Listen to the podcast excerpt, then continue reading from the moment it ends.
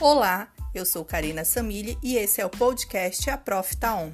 E hoje vamos falar sobre os jogos digitais online como recursos de ensino-aprendizagem na formação de habilidades de leitura e de escrita no ensino de língua portuguesa.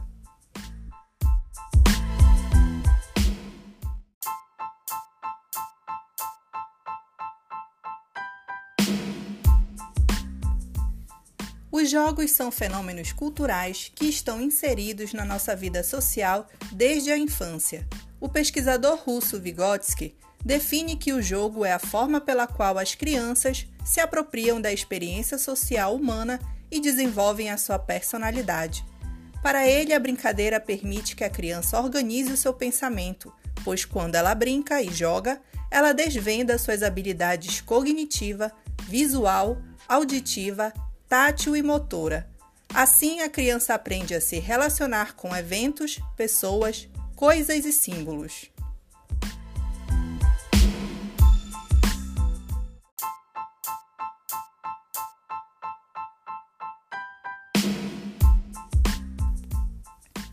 Os jogos aliados ao exercício do pensamento nos permitem inseri-los no contexto educacional como recursos didático-pedagógicos para mediar oportunidades de desenvolvimento cognitivo, pois contribuem para a formação da autonomia, da criatividade, da originalidade, além da possibilidade de assimilar e de experimentar situações diversas.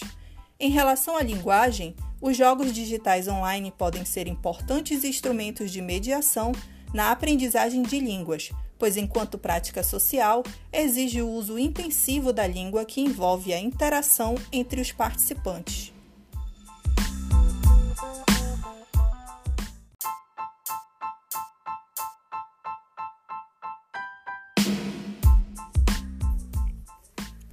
Os jogos digitais online também são multimodais, utilizando diferentes linguagens e signos para a construção do sentido.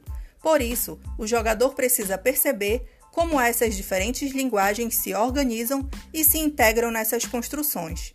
É preciso também que o jogador entenda as regras do jogo e descubra como usá-las. A leitura dos elementos gráficos de navegação e da multimodalidade é processada pelo leitor por meio de operações responsáveis por associá-los à construção de sentido. Assim, os jogos digitais online podem ser usados como recursos de ensino-aprendizagem para promover e ampliar o letramento, estimulando a participação ativa do aluno na construção individual e coletiva de seu conhecimento.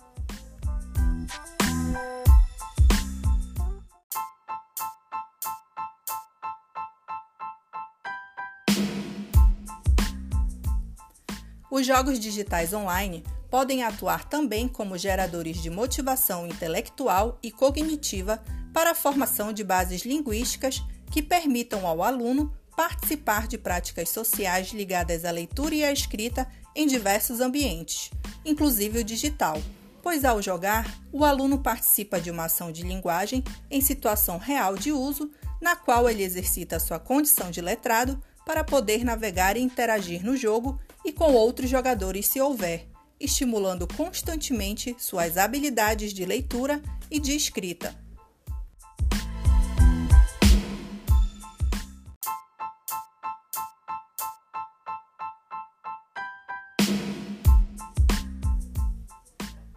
Podemos considerar, portanto, que o jogo contribui para o aprimoramento do letramento digital, pois durante o jogo o jogador precisa manusear elementos gráficos e de navegação que, mesmo sendo específicos, podem ampliar sua condição de letrado digital, incentivando a sua percepção e reflexão sobre como usar cada um desses elementos e desenvolvendo habilidades para esse jogador poder manipular novas interfaces para que ele possa participar de outras práticas sociais em ambientes digitais.